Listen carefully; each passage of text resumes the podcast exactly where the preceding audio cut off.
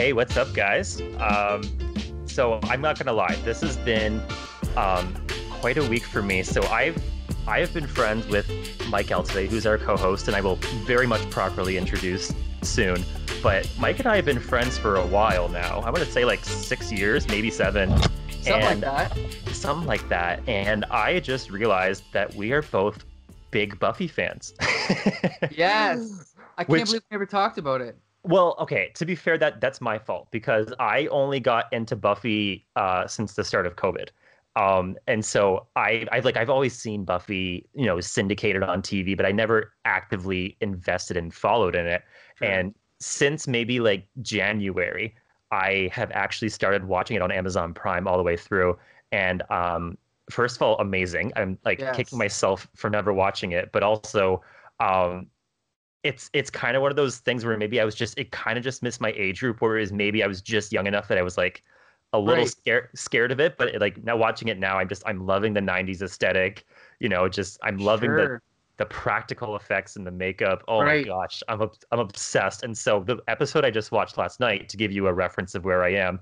Um, it wasn't too much of an important episode. It was season four, episode nine, Okay. which is um, it's just a random episode basically where Willow um, casts a spell and like uh, Buffy and Spike kind of have like this like betrothed engagement. Yes. yes. Yep. And so nothing like I really not that big of an episode in the grand scheme of things. It was a one and done. But from my understanding from the Buffyverse, the next episode I'm watching is season four, episode ten, which is Hush. Oh yes. And I hear Hush Love is it. like an iconic Buffy episode. Absolutely. Yes. I'm so excited. I almost watched it um, yesterday afternoon. Then I was like, no, I can't watch it during the day. Like I need everything to be perfect for season Right. Yes. So you have to. Yeah. You can't just have it on the. You got to be like the drink has to be ready. The food, like no distractions. Right time of day. You have to be awake. Yep. Well, and that I, from what I gather, because I don't know anything about what happens in the episode, I just know it's got an amazing villain. But I hear it, the episode, there's almost little, there's no dialogue. So I'm like, you have to be, you know, yes. right into it. And Right. so, you have to be paying attention. Yeah. yeah, and so, yeah, I'm very excited for it. I hear it's amazing. Um, so far, and again, like, I, I don't want to like have it spoiled for myself. I've watched the first three seasons in full. I'm gonna have to say, I think season three is pretty freaking awesome. Yes. Oh my gosh. Like I I like I always knew that Eliza Dushku was in the show hmm and I just didn't know that that was her trajectory with the character where like I always kind of thought she would hang around and be like a casual hero that pops in like five episodes at a time and then disappears. No, she like goes full heel by the end of the season. Like right. she's a right. villain. Right. Yep. Yep. So I never like again, I I like kind of watched in passing on syndication, but I never knew that. And so even for so, like for someone that you know Buffy's been around for now over twenty years, I that was like a nice surprise, I guess. Sure. Sure. Sure. Yeah. Yeah. Yeah. but I just oh man, I love that dynamic. I love that she was working for the mayor, and Mhm. you know he ended up being a very surprisingly satisfying villain as well. What a great character, eh? Oh my god. Yeah. No, nowhere. Like it's, it was just it hit all of the beats, and like the the scale got bigger with the school at the end of the season. Like I Mhm. don't know, season three like sat with me in, in the best way possible. I'm like, that's how you do TV. Well, that's the thing is like I'm actually kind of close to where you are because I only started watching it three years ago. Yeah, like I got into it because of Jolie and another friend of ours, as well as other people, always talking about it, right? And I always knew it was there. Like I remember when it was coming out when I was uh, when I was like in my 20s, I think. Um, you know, like I used to collect uh, Entertainment Weekly, and I remember like every once in a while Buffy would be on the cover, or there'd be like a a guide to Buffy. And I remember I'd keep those issues because at the back of my mind, I thought I've never seen the show, but I know one day I'm gonna watch it. I know I'm gonna like it. Okay.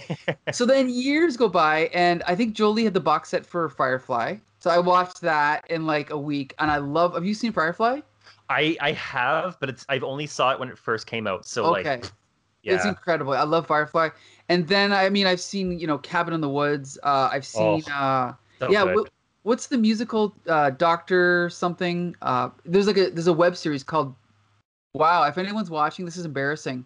I don't remember what it's called, but like Joss Whedon did this web series starring uh what's his name? I'll have to look it up right now because the people right now are gonna be criticizing us. Um hold on a sec. But anyway, I watched that and uh, I was like, well, this is amazing. Doctor Horrible, Doctor Horrible, Doctor Oh. Horrible sing along blog. Check it out. It's amazing. Okay. Yeah. And then I mean, whatever. And then it was just like one day I'm like, okay, that's it. I'm gonna watch this. And I think this was because Jolie and I were roommates, as you know, and this was before we become roommates. I started to watch it, and she just came in again. Like for, for her, it was like the thousandth time, but she came in around season two or three, and we just started watching like every like at least one or two episodes a day. We'd watch, right? Yeah. And first of all, some people are like, "Oh, you just have to get through season one." No, season one's great. I don't care what I love season one. It was great. You know. I liked it as a foundational season. I think three is better, but Oh, I don't hate. I don't hate one. Right, right. But one was fine. And Yeah. then, like, to me, it, first of all, as someone who's a superhero fan, is this not the best superhero show you've ever seen where it's like, you know, superheroes sometimes take themselves a little bit too seriously, but Buffy does the opposite. It's like, no, let's just let's just accept that this is ridiculous. Let's just accept that vampires are ridiculous, that robots are ridiculous, that all of this stuff, the sci-fi and fantasy, it's a little bit tongue in cheek, but they still can do the drama between the characters right, right? Yeah. The characters are real, the comedy's real, so oh, I got nothing bad to say about it. I love it. Have you noticed too, as you progress through the series, they do less one-off episodes, like less monster of the week episodes, and the episodes have become more um, just like integrated really well, like the character Yes. arcs. Less like they still have a couple every now and then where it's like monster of the week, but it's not as common. No, you're right. You're right. Yeah. And also, I I also find that the like you know at that time like that was around what 2000 started I think. 1997. Whoa. Okay. Yeah. So that that was like you know just before the golden age of television, right? So X Files had already been out, but this was before shows started started having arcs, right? Yeah. So this was like one of the first. Uh, it goes ahead of its time, and as it goes on, it builds and builds and builds. And even though each season is it's got its own big bag, big bad, there's sort of an overarching story, and you're only on season four, right? And just there's so much to come. It's amazing. Well, I do know just from like pop culture, I know that Willow gets a very big arc of like next couple seasons. So I'm very excited to see that. I heard a lot of people kind of compare it to Dark Phoenix. Absolutely, yep. So I'm very excited for that. And and Joss Whedon was definitely influenced by Chris Claremont and, and Dark Phoenix and New Mutants. And it's cool because if you go and watch the X Men Evolution cartoon, Mhm. there's some not only are there direct Buffy references, there's actual scenes where do you know what roto- rotoscoping is in animation? No. R- rotoscoping is where you just take live actors and you just draw over them so that way the animation is fluid so you're basically like taking like you take someone dancing and you just basically trace it but you, you convert it into animation right so the animation is completely fluid like a real person so they did that with a couple scenes of like buffy and faith dancing and stuff like that and they would just make it you know rogue and kitty Pryde or whatever and there's a couple times they do that it's really cool That's actually, you know what? I can I can think of those scenes in Buffy that they probably rotoscoped. I can actually yeah. like picture it in my Yeah. head now. Yeah. Mhm. well, speaking of amazing television, welcome to the Full Volume Podcast. I am your I'm one of your co-hosts usually. This is Harvey Brent, and today you might be scratching your head and wondering why I'm joined by the amazing Mike-EL. Um, welcome, Mike. thank you thank you for having me seriously Yeah, This is and uh, great and today our our you know our our staple GI Jolie She's off um, today. She had some uh, some things to take care of uh, that were rather important. So uh, Mike said he'd hop on the podcast today with me and and uh, unpack the season finale of Falcon and the Winter Soldier. So I'm I'm much appreciative of that. Thanks, Mike. For sure, for sure. And obviously, I feel terrible that Jolie couldn't do the season finale, so she'll have to maybe next week, the week after, she'll have to do her, you know, recap of or of this episode. So Well, I'm sure she's gonna have some things to say, as do I. Yeah. Yeah. So, I mean, I sometimes I recap it. Jolie will have me recap it, or she'll recap it. Um, you know, I I just I feel like I just have to go off on the bat, and I, I actually don't know what your take is for the entire season so far. Did you want to give the listeners maybe just a quick overview of your your vibe of the season? sure, okay. So let's put it this way: uh, you guys started full volume mainly because of WandaVision, right? Yeah. And I mean, I love WandaVision. I, I actually, it's funny because there seems to be a split, not 50 50, but maybe like 70 30 of, of people that love WandaVision and the people that hate it. And, but I find the people that didn't like WandaVision are more of the typical comic book fanboys that I didn't understand what was going on. It was so boring. Does it get any better? I actually preferred the early episodes when WandaVision was when Wanda was stuck in like the sitcom stuff. That was more interesting to me, right? And as it as it went on, it was less interesting but still good. But I love WandaVision. Okay. So when this started, I kind of knew there's no way they can follow up WandaVision. And I do like the interplay between Falcon and Winter Soldier, but overall, to me, this has been more of a typical Marvel property to me than WandaVision. And that's my overall take. Totally. Yeah. yeah. And I, I, I feel like again, if if um if you've listened to any of our past episodes of the Falcon and Winter Soldier, we've we've found it a bit of a struggle to get through, just for that sake, where it was like it's just it doesn't stand out from some of the Captain America films. You know, it just right. it's it's just the the aesthetic and the narrative it's blending in so much that I'm like, what? Like, I, you know, right, it's just right, right. it's it's not standing out to me, and so I don't not I don't want people to think that it's a bad show by any means. It's mm. not. Is it as interesting as WandaVision? Personally, no. No, no. Is no it way. as is it as well done? No. No. Um, it what did it? and then speaking to the finale, did it end as well as WandaVision? No. No, no. We we can get to that in a minute, but I just want to say one thing uh, about, for example, last week's episode. Okay. Mm-hmm. So last week, from what I remember, okay, because two weeks ago it ended with Johnny Walker or John Walker killing the guy. Yep. And then last week's episode, I don't remember how what happened, but I just remember it felt like it ended halfway through, and it was kind of like a conclusion. And then you're like, "Oh, the episode's done." You're like, "Wait, there's still 30 minutes left." And then all of a sudden, uh, Sam Wilson's back on the boat with his sister, and there's all this montage of them working, and I'm like, what the hell is going on? Absolutely awful pacing last week. Yes. Like, frustrating pacing. Yes.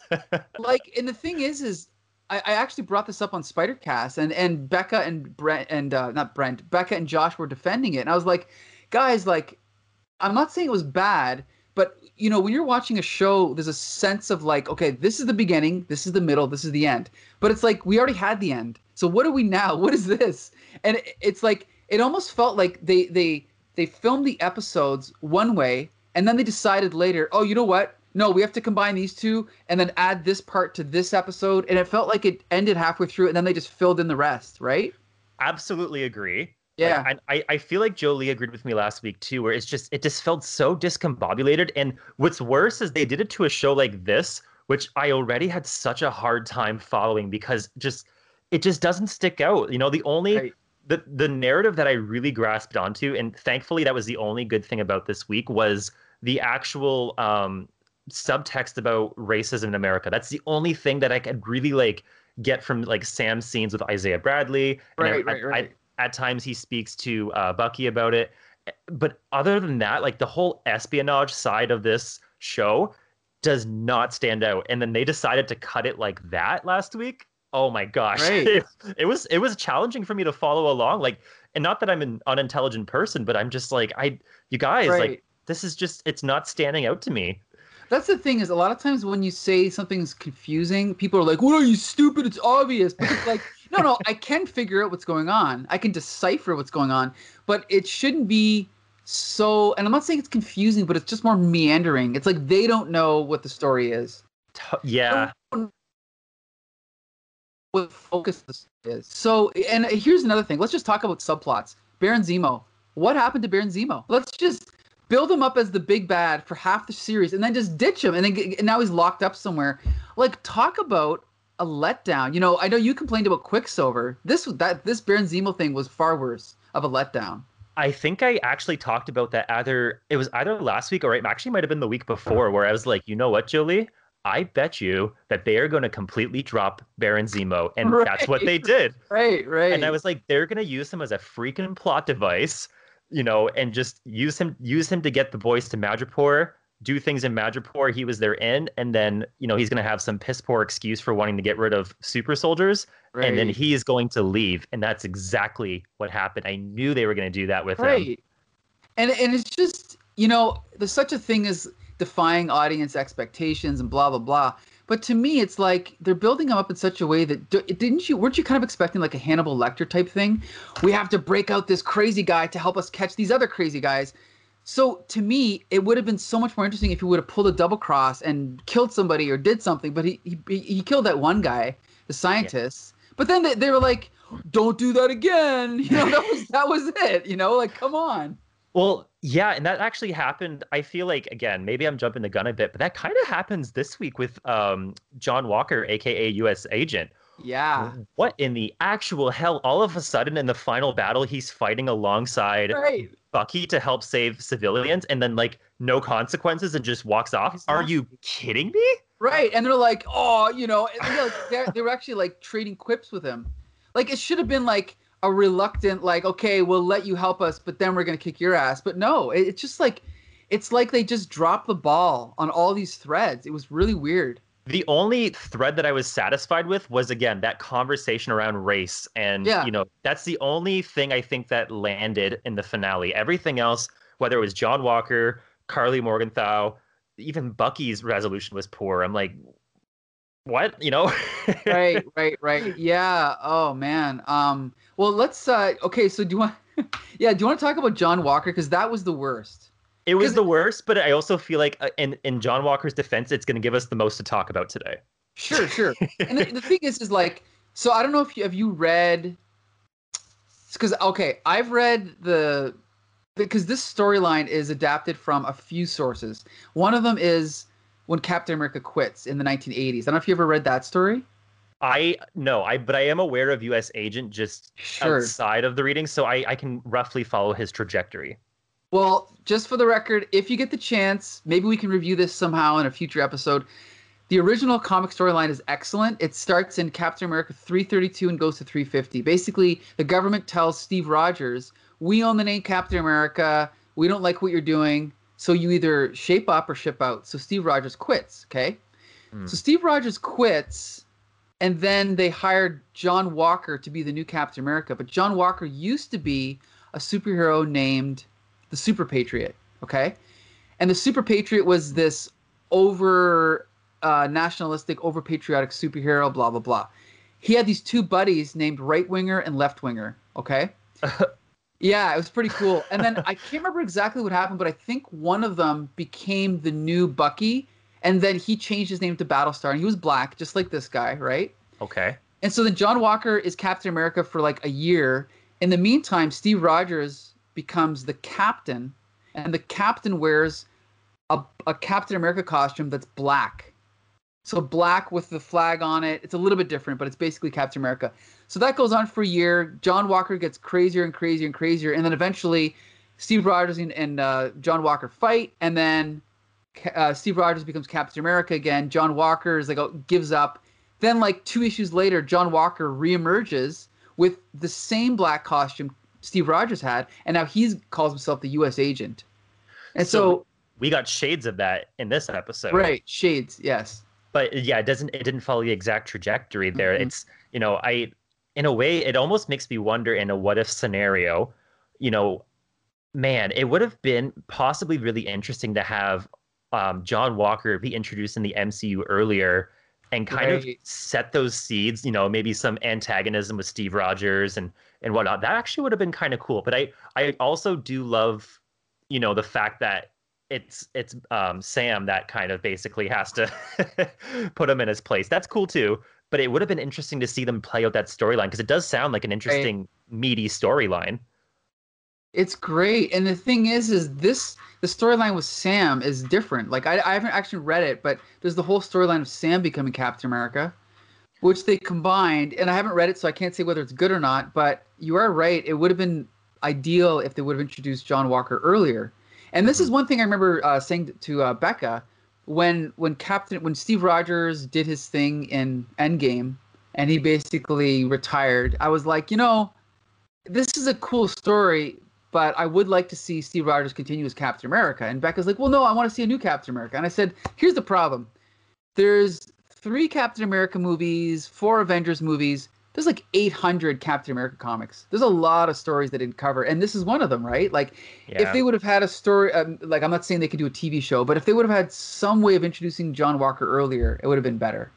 It would have been ideal, right? Yeah, I agree. I think that would have been really cool, and like you know, set those those seeds earlier for like a turn as a villain. Because I I will say like I actually have to admit, out of Falcon and the Winter Soldier, I think the most interesting thing for me was John Walker's eventual villainous turn. Like they, I think they did kind, they did set that up well. Did it land in the finale? No. But the No. first, the first five episodes, I really was into this whole trajectory of descent into into villainy. Um, but I, it would have been cool to see him kind of riff off Steve Rogers and you know maybe one of the Captain America films earlier and, and have that set up. Is it like the end of the world? No. No, You know, no, no. But it, I'm just saying it would be a cool what if. Right. And the thing is, is yeah, I mean, it's never going to be exact, and they did what they could with what they had. It's just that considering how much they built up that finale with him being videotaped, right? Yeah. It's like, okay, that's a great finale, but now you got to follow it up, and they really didn't. And it would have been so easy. Like even like I know, uh, for example, with Wandavision, there was criticisms of the final episode, and one of the compl- one of the excuses was, well, you know, we were kind of rushed and we filmed this scene, but we cut it and blah blah blah.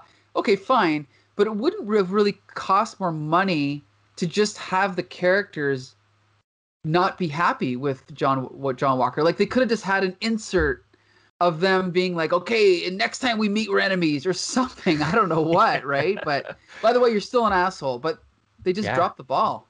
It very very poor writing there, or very poor Right. editing, or very poor story editing. Whoever did that done fucked up.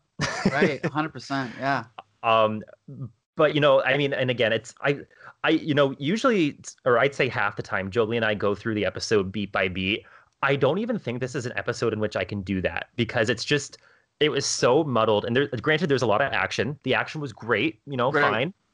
But everything was so muddled, and the and the the narratives and the motives. You know, at one point we have you know Sam and um and Bucky, you know, fighting super soldiers. We have U.S. agent, well, John Walker jumping in there, and then you know all of a sudden it's like a triple threat match, you know, between the, the three sides, and then at the same time, all of a sudden we have you know Karli Morgenthau fighting um, John Walker for a bit, and then it transitions into a fight with Sharon Carter, and it was just it was so much that bled into each other, and it just it wasn't done well, and I do, I don't No. I, I maybe not done well, but not done effectively.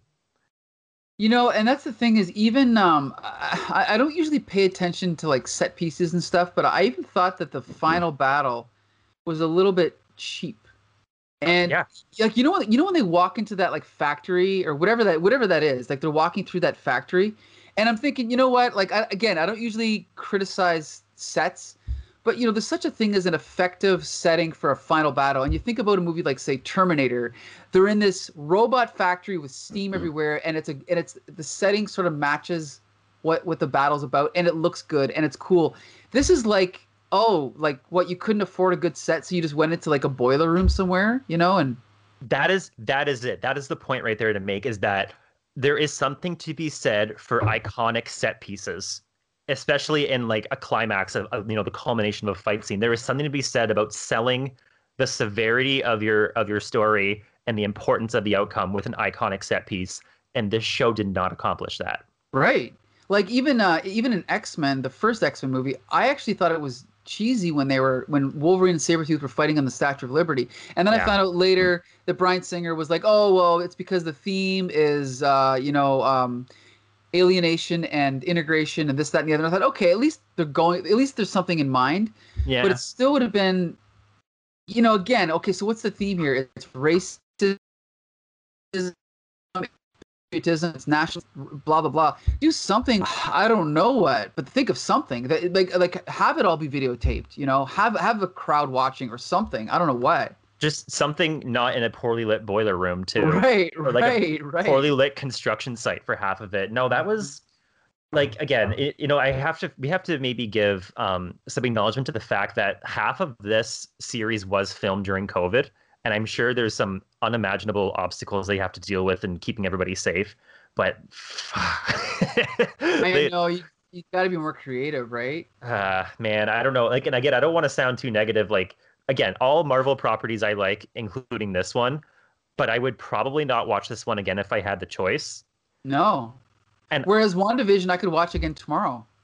Yeah, I'm, I'm, I'm, I, would- I don't know if I can do it tomorrow, but you know, yeah, but years, soon. yeah, yeah, yeah. I, I would be curious to visit WandaVision like in, in next winter, you know, and just be like, oh, how did this hold up? Especially right before Doctor Strange. That would be cool. Sure. Yeah. Um, but honestly, if I had to rank uh, you know, this this series and you know against all the movies, I would say it's like second last out of every single MCU Ooh. film and TV show Um, ever. Well, not let's not include like Agents of Shield, none of that budget stuff. I'm just Sure. talking like mainline MCU. Marvel Studios, yeah, mainline. Oh man, yeah. Like if you were to, yeah, ah, I, I would say like the bottom is usually people say like the Hulk movie with Ed Norton or Thor: Dark World. or Thor: Dark World. That's pretty dull. Yeah, Uh, and then those are pretty much the bottom of the barrel. This one's close to it. You're right. I You're think this is like yeah, second last or third last down there. So I don't think it's the worst, but it's close. And but again, that's not. It's I don't want to sound too negative. Like I would give the show like if I had to rate it out of hundred, I'd give it like a sixty-eight. You know, like not. Yeah. It's not a failure. It's just No. not particularly amazing at what it's trying to do. and the thing is is like even when i saw the trailer i was like because i'm very skeptical because sometimes trailers like the guardians of the galaxy trailer didn't look good to me but i love the movie. So i didn't want to prejudge it too harshly based on the trailer but when i saw the trailer i was like okay what are they going for here? It's clearly like a lethal weapon buddy cop type thing but i still felt like all of that humor it, it felt like they wrote the script and then they had another guy come in and go okay add a joke here add a joke here add a joke here. And even though the jokes were funny, it felt like inorganic the way that it would oscillate between serious and and funny, you know. And even in this episode, I, I laughed out loud after uh, Sam Wilson did the speech, and then he was walking towards Bucky, and Bucky's like, "Oh, sorry, I was texting. All I heard was black guy and Shield." You know, like Yeah. that was hilarious. but like a lot of the humor didn't land as well, and it just felt like shoehorned in. Totally. Yeah, know? I and like I yeah, I agree with you. The humor wasn't it was yeah, it was tolerable, but it wasn't as effective as something like Guardians of the Galaxy where it's just so organically built into the energy of that of that movie, you know? Right, right, right. so yeah, I I feel like I'm not going to be able to give like an effective recap today because it's just I feel like what we're doing is good where we're just we're breaking down different aspects, you know. Right. Um, so actually, maybe I wanted to get your opinion because this is the one part of the show that I think maybe stuck the landing. How did you feel about the resolution of you know this whole reconciliation of the idea of Sam taking over the mantle of Captain America, what that represents in terms of patriotism and racism in America, and how you know he brought that forward? How do you feel like you know the show handled that that conversation about you know Sam taking over that role, but also you know acknowledging the fact that you know America as as it is is not a welcoming place for Black people. Well, I think that's probably the strongest part of the show. I think. Yeah, Uh, I, I really, I mean, obviously, in the real world, a speech like that would not have met, would not have been so conveniently in front of so many cameras at just the right time. But for what it is, for a scripted TV show, I thought that speech at the end was great. You Mhm. know, um, I mean, again, it's it's a little bit of a, a str- like you know the, the senator that he was arguing with. It's a little bit of a straw man, like, and in a again with a perfect script, there would have been an equally as uh, effective speech against what he was saying. But that's fine. But what he was saying was great. Also, the timing could like could not be perfect, more perfect, right? yeah, considering what just happened this week and what's continuing to go on every day. Uh, I, I mean, you know, there was a time I think in in Marvel Comics where it, in, in the '90s, especially, where they basically stopped talking about real issues. They stopped talking about race. They stopped talking about drugs. And I'm glad that Marvel's dealing with it because you know you could argue there's a better way to do it, but why not just come out and say it? You know, like the racism is there. Yeah. I- I- you know, and when when he says, you know, you know, they're never going to accept a black man as Captain America. There's some truth to that, right? So why not just address the, the elephant in the room, right? So Well- I thought that was really well done.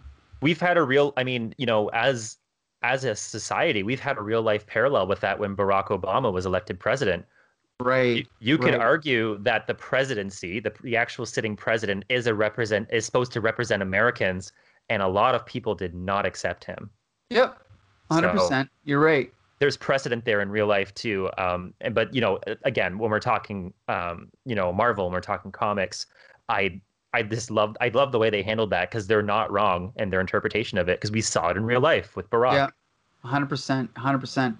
And also, uh, I know that some people don't like retcons, but uh, the Isaiah Bradley thing, Mhm. That, that's a comic book story too. Um, what was it called? Captain America Truth, I think. And I'm like, I'm glad they brought that in. What a great idea! It's like if this was real, and if it was started in the 1930s, that's probably what they'd have done. They would have experimented on black people first, right?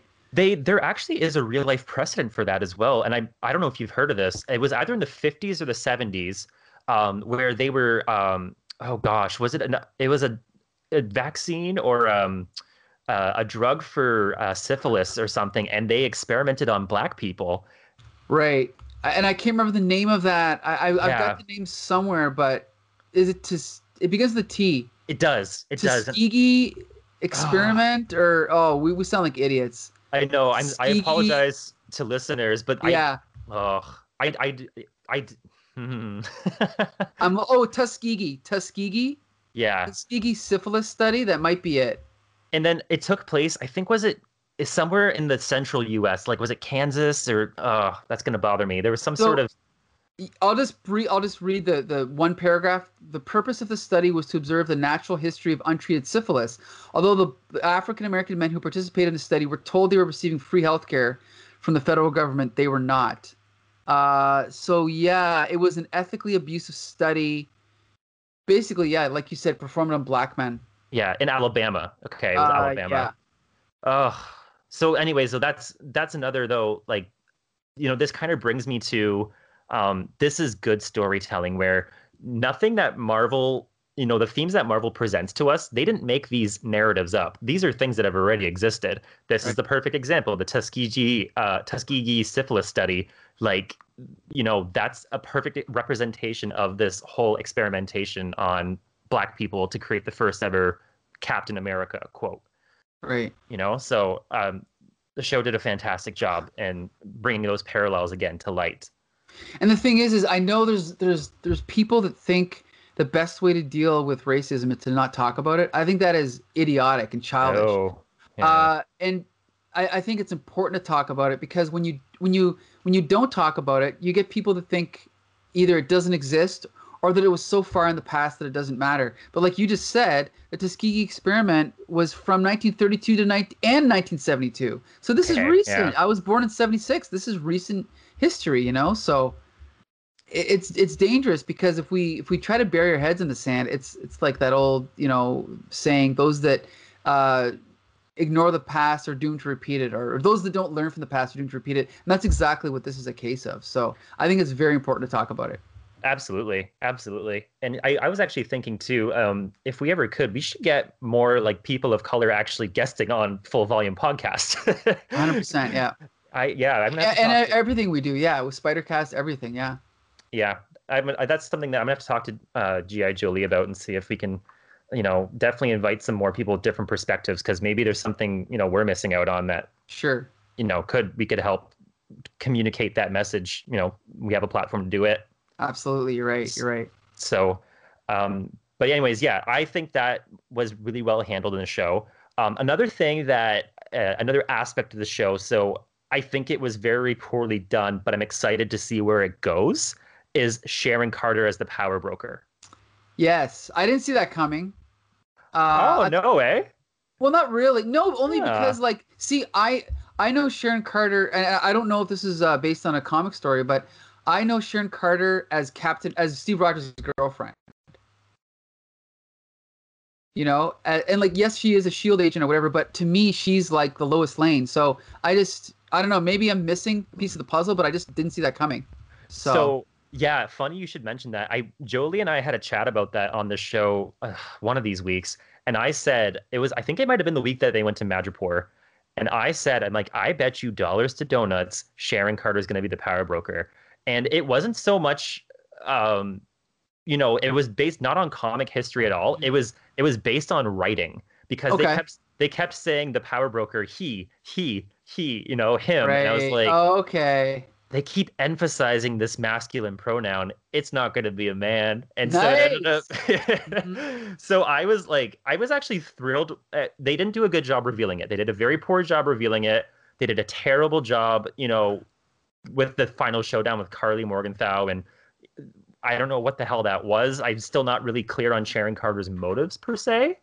Um, Right. I guess I guess she's just you know super chapped about the fact that she's been exiled from the states.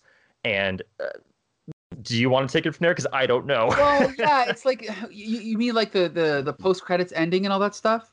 That part, so that part actually gives me hope for the future because Okay. I think I'm excited to see where that goes. But why, in the first place, would she decide to go down this road of villainy? I don't know. I guess like a power, like you know, she feels disempowered, so this is her way to get power. Maybe I really don't know. Exactly, and I, I think they they handle that fairly poorly. There is a conversation about it with Karli in the showdown, but it's it's not effective. Right. I I hate to say, but they could have been a little more dramatic about it because it would have helped really relay the message to me as a viewer. Um, so I think it was handled poorly, but I am very like based on the post credit scene with with Sharon Carter. I'm excited to see where it goes. Yeah, absolutely. It makes her a more interesting character, right? Like I, I think one of the best things about WandaVision and Winter Soldier is they've taken supporting characters, right? That that could have been easily forgotten, and they've brought them back and given them much bigger roles. Like even Baron Zemo. Like when Baron Zemo was in Winter Soldier, I think he was only in one movie, right? He kind of just came and went, and was like, oh, I guess they're done with Baron Zemo. But at least they did something with him, right? Yeah, and same with um, George Batroc, which is played by George St. Pierre. They brought him back in a way that felt like he's he was never a major character in Captain America and the Winter Soldier, but they brought him back for this, and it it I felt like it worked. Yeah. So and the you know the thing is is i mean obviously i love these as i love these uh stories done as movies but there is something to be said like we we talked about earlier uh there's something to be said for a tv show where you can fit in more stories per year. And even though i did enjoy agents of shield to some extent one of the things that drove me crazy about agents of shield is that you know you've got like 1500 or something other marvel characters they could have used and they kind of instead just made up these new characters and then they didn't really they didn't really explore the marvel universe as much as they could have i felt. You know it's like they, they, they should have been doing with agents of shield what they're doing now with these shows which is give these other superhero characters more of a spotlight you know I always assumed the case that why they didn't do that was budget issues. I was just like, That's oh, they probably part- they probably can't afford those actors. That's what my assumption was.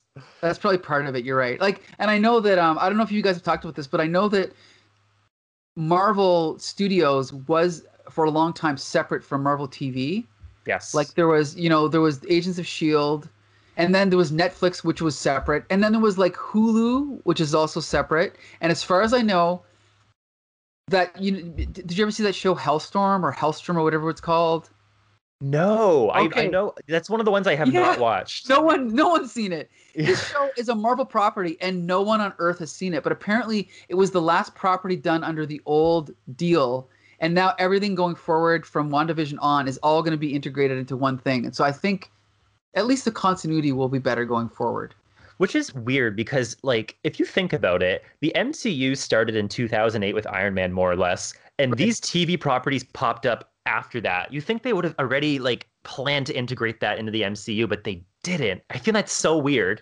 Well, you know what's even weirder is Joss Whedon directed Avengers 1 and 2. Yes. As far as I know, his brother was the executive producer or showrunner of Agents of S.H.I.E.L.D. And Joss Whedon came out in the public and said, Yeah, as far as I'm concerned, like, the, we don't even acknowledge Agents Agents of S.H.I.E.L.D. It's not even in our continuity. And it's like, what a diss to his brother. you know what I mean? Oh, So, Well, based on everything that's coming out about Joss Whedon, that seems pretty on brand. yeah. It can be the death, but there's been so many stories now that it's kind of hard to, you know. But I mean, I still love his writing, but that's one of those Yeah, things where it's like, how do you separate the artist from the art? It's tough to do, you know? Like, right, right. but I, right, I, I, I'm guilty of it. I'm watching Buffy right now, and he is the creator, for you know, right. lack of a better term, of that universe. So it's like, And he's also one of them. Like he's the every script came through him. So even if he didn't write it, he did a pass at it. So it's he's basically the Stan Lee of that show, right? So yeah. And it's it's tough because I'm like, wow, you sound like a real dick, and you sound like you really like harass Charisma Carpenter. You know, Right. it's like, how do I support, you know, my love for the show and her role on the show while also not supporting you? It's it's tough. You know, it's this is one of these gray areas. Ugh. Mhm. Um, but anyways, we're getting getting off topic there. But um, I was just gonna say, so yeah, Sharon Carter. I'm excited to see where that goes. Um, do you? I mean, I'm trying to think if we have any other major aspects of the show to talk about. We've covered the racism in the show, which is big. Um, I guess we didn't cover Sam's or sorry Bucky's resolution, but it wasn't much of a resolution. Well, was, yeah, what was the resolution with him? I don't even remember. Uh, he went to Mr. Nakajima and admitted that he killed his son, which was one of the flashbacks from the first episode. right. You are you forgiven. If, you're forgiven if you forgot that because it was so brief. Yeah, and I remember he told him, and I remember the guy's reaction, but then, and then I remember him walking by him in the restaurant. But what happened? What did he say? What did the guy say? I don't even remember. I don't remember right. exactly. I'm like, wait a minute, did I like fall asleep? What happened? Yeah, that was weird. And then and at the same that was they dropped the ball on that. And the psychologist picks up his list and like, you know, the list of, of people and it has all the names crossed out and she just, you know, nods an affirmation and walks away. Like it's like they like mechanically touched on all these beats. It's just right, so right. Uh, oh, you know what? You know what? Okay, here's the thing. Look, let's just get really harsh for a minute here. I can forgive quite a bit, okay?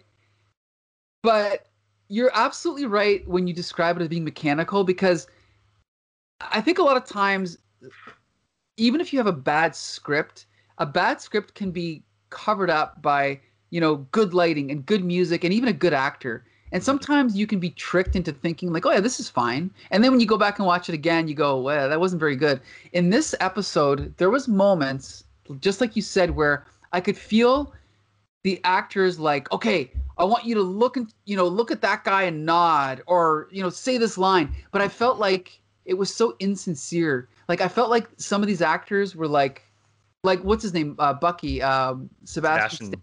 Yeah. When he's like walking by that restaurant, he looks in and he kind of like nods or whatever he does. It just felt so like amateur.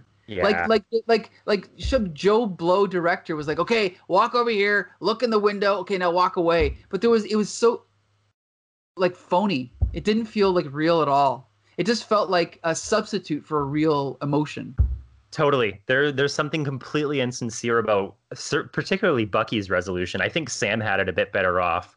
Mm. Um, but yeah, not not impressed. Um, you know, again, as much as I loved uh, the progression of U.S. Agent this uh, this season, last episode, extremely poor showing for him. Right, right. Ex- and that's not not nothing against the actor, but just the way those scenes were structured in the order. Like, you know, he's fighting alongside Bucky, no consequences, and all of a sudden now he's hanging out with Valentina, you know, and right, adopting right, this. Right. What? Like, it's just no poor.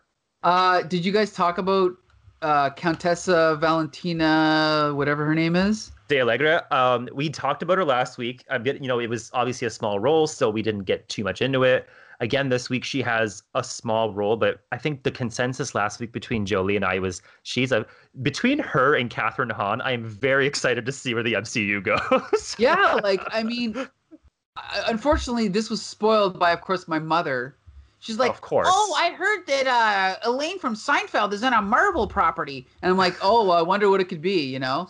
so it was completely spoiled. And here's the thing: is like, and this is the Seinfeld curse: is that all I see is Elaine, but I still think Julie Louis Dreyfus is a good actress, and so and so you could see that, it, like in her delivery. Like there was the one part where I think she was sitting with uh, whatever her name is, and she was like, what is taking him so long or whatever she said yeah. and i was like oh like she's so like she's great right she's she hilarious she choose her scenes like yes absolutely. oh man yeah. i i'm excited for her to be actually now that i think about going forward you know between this show and possibly wandavision we have three female characters that are potentially a really big threat going forward right which is um, valentina um, Sharon Carter, and then uh, you know um, Agatha was a right, bit more right. subdued, but I, it, they'd be foolish not to use her again. Sure, all they so, will for sure.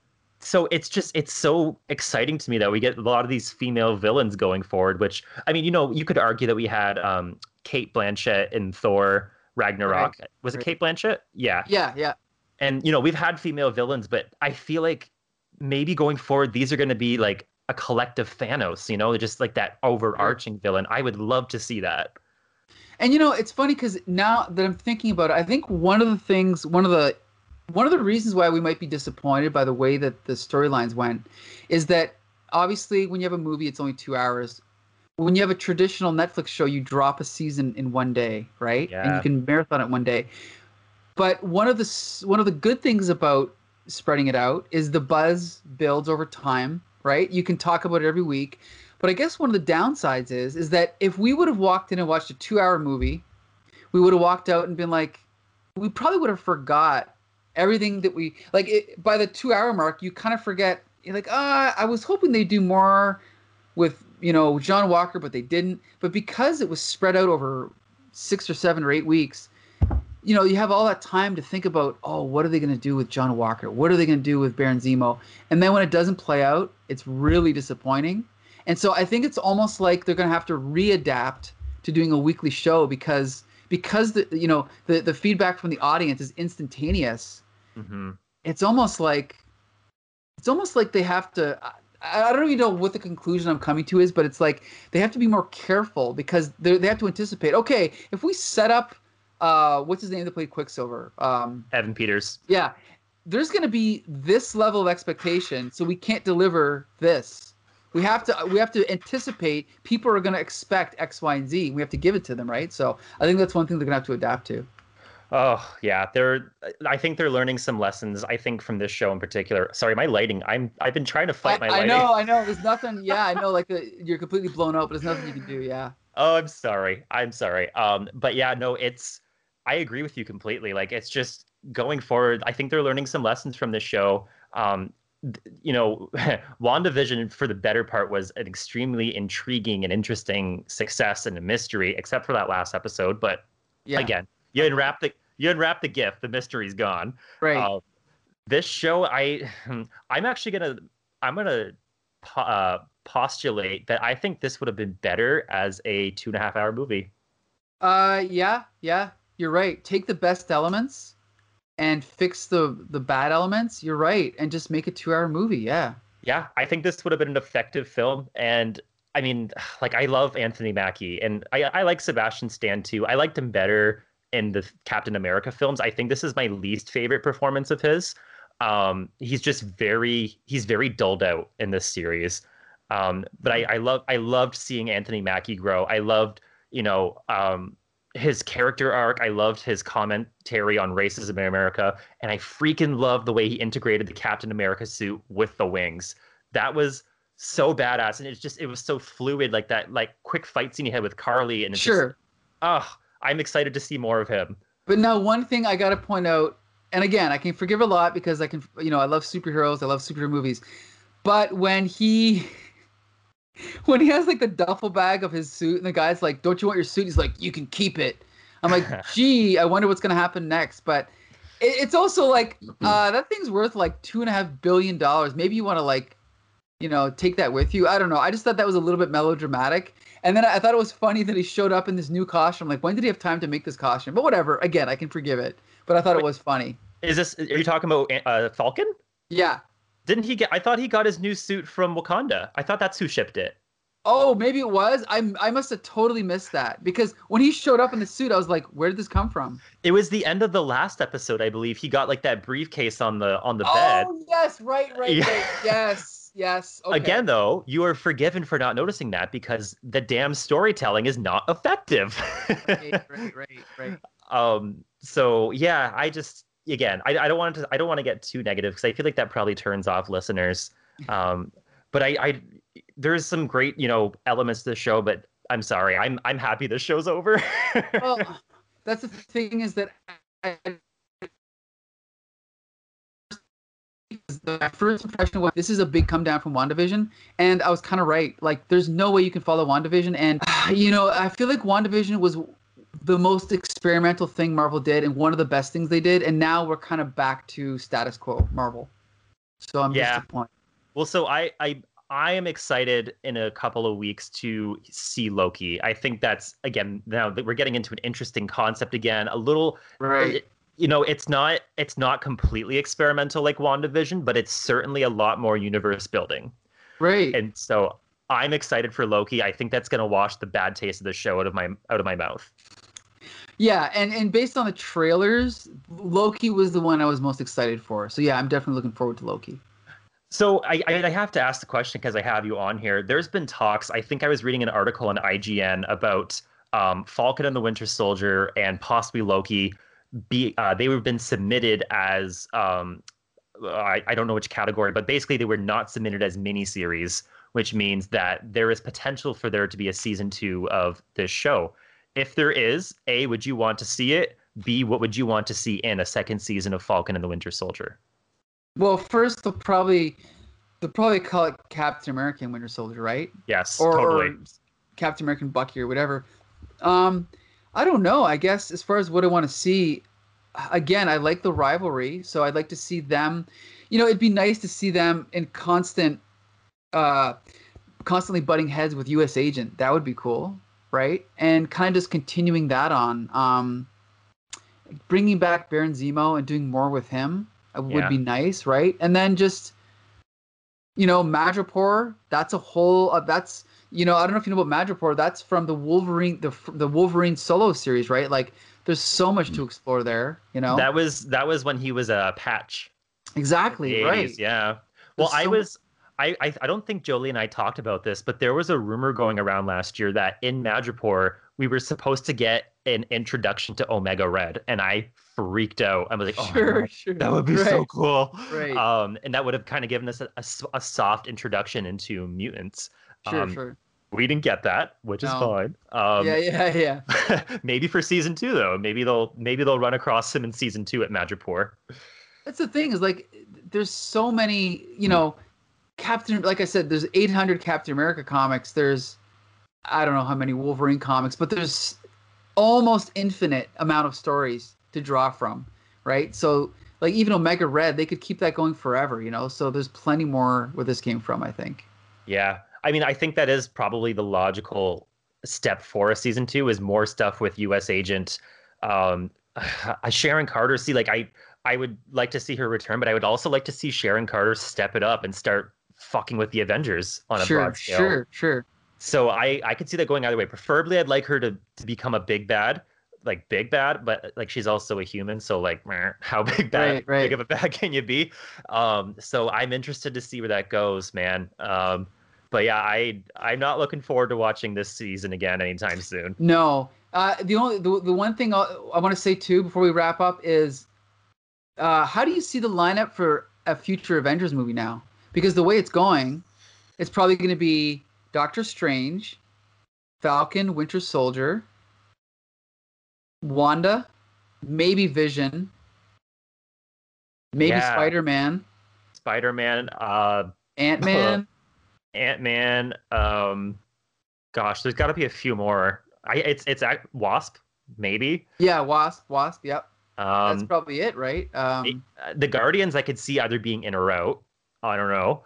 I guess they would include them because the whole pretense of the Avengers is all of your heroes together. So I guess Sure, sure. Guardians bring you up to 12, but they kind of function as a unit most of the time. yeah, Um, so I think it's time to start bringing in some mutants. oh yeah, yeah. I and I mean- think I think it's time to start maybe doing Avengers versus X-Men. Oh yeah, like and, and here's the thing, I'm not even I, I, I don't I don't think I even really read that new series. I know the one from the 80s. Mhm. So that doesn't that doesn't excite me as much, but I'm just I'm right now rewatching uh I just rewatched Wolverine, uh the second one, The Wolverine, and I'm going to rewatch Days of Future Past and Logan and I I love all these characters, but X-Men is my favorite. So I cannot wait for them to do X-Men, you know? I yeah, the Wol- I, what did you think of the Wolverine? It's not bad. No, it's not bad. It's I think it's like three quarters good. Basically, it, it's it's an adaptation of the miniseries by Chris Claremont and Frank Miller, and everything they they adapted and used was good, and everything they added was bad. Like the big robot Silver Samurai, Ugh. and it was just stupid. The backstory with the guy was okay, but not great. Yeah. And uh, what's her name? What's the girl's name? Viper. yeah, Vi- Viper was was o- poor. Yeah, she. I mean, she's okay, but just didn't fit, you know. Yeah. But um, Have you uh, when you when you watch Days of Future Past again? Are you gonna watch the original or the Rogue cut? I forgot about that. Um, I think it's going to be whatever's available on Disney Plus. Do you know which cut that is? Or I is it? Or just I think it's just the original. I'll try to dig up the Rogue cut then. Yeah. It's it's different. It's yeah. I don't know if I like it better, but it's different. well, and the thing is, that movie, like the X Men movies, are all okay, but like as far as the team movies go, that one is by far the best. I, think. agree. I think that's Yeah. the best the best X Men movie, which again is not saying much. Um, Yeah. I give it like I mean I I was gaga about it at the time when it came out because I was like, oh, they finally did something Right, right. right, right. But it, compared to the Avengers movies, no, no, it's No, I, I. But to be honest, I mean, I don't even think this. Uh, I, I think the, actual stories in the Avengers movies are not spectacular. Other than like, I think um, Infinity War is the best one. oh But the, the, yeah, the first one and the second one, I don't think the stories are that great. I think it's more like there's great scenes and great moments.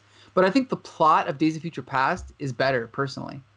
Yeah, I agree. the The plot and the story of Days of Future Past and the novelty of bringing in two casts together, they they freaking lucked out with that. They, Right, exactly. They, yeah, you're right. Oh man, they that's something that nobody else can claim right now. Right. But the the action scenes pale in comparison to the Avengers. Pale. Yeah, yeah, you're right. And and and let's be this is a whole other episode, but I am not a fan of Bryan Singer. I never was.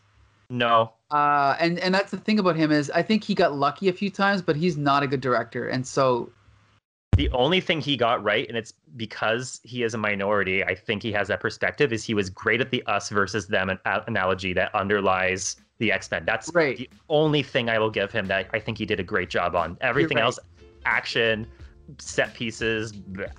dialogue is dar- and, and you know, I'll give him credit for casting. I mean, yes. Hugh Jackman, Ian uh, McKellen, Patrick Stewart. I mean, some of those some of those choices are no one could have done a better job like the Hugh Yeah. Jackman, right? So yeah, I'll give him credit for that. Yeah, no, for sure. But yeah, like, you're right. That's a totally different episode. Right. Um, but yeah, I um, I think that covers everything. I think we're we've sufficiently shamed Falcon and the Winter Soldier, but also look forward to brighter days. right. Yeah. Uh, yeah. I mean, I hate to say it, but it's kind of just what I thought it would be. So that's all I can say. yeah, well, I'm you know just to wrap up again, I want to thank Mike-EL for for guesting with me today. Um, you know, we we hope GI Jolie will be back with us soon. Um, and you know, and uh, until then, you know, keep it loud, keep it at full volume. Thanks, guys. All right. See ya. Thanks again.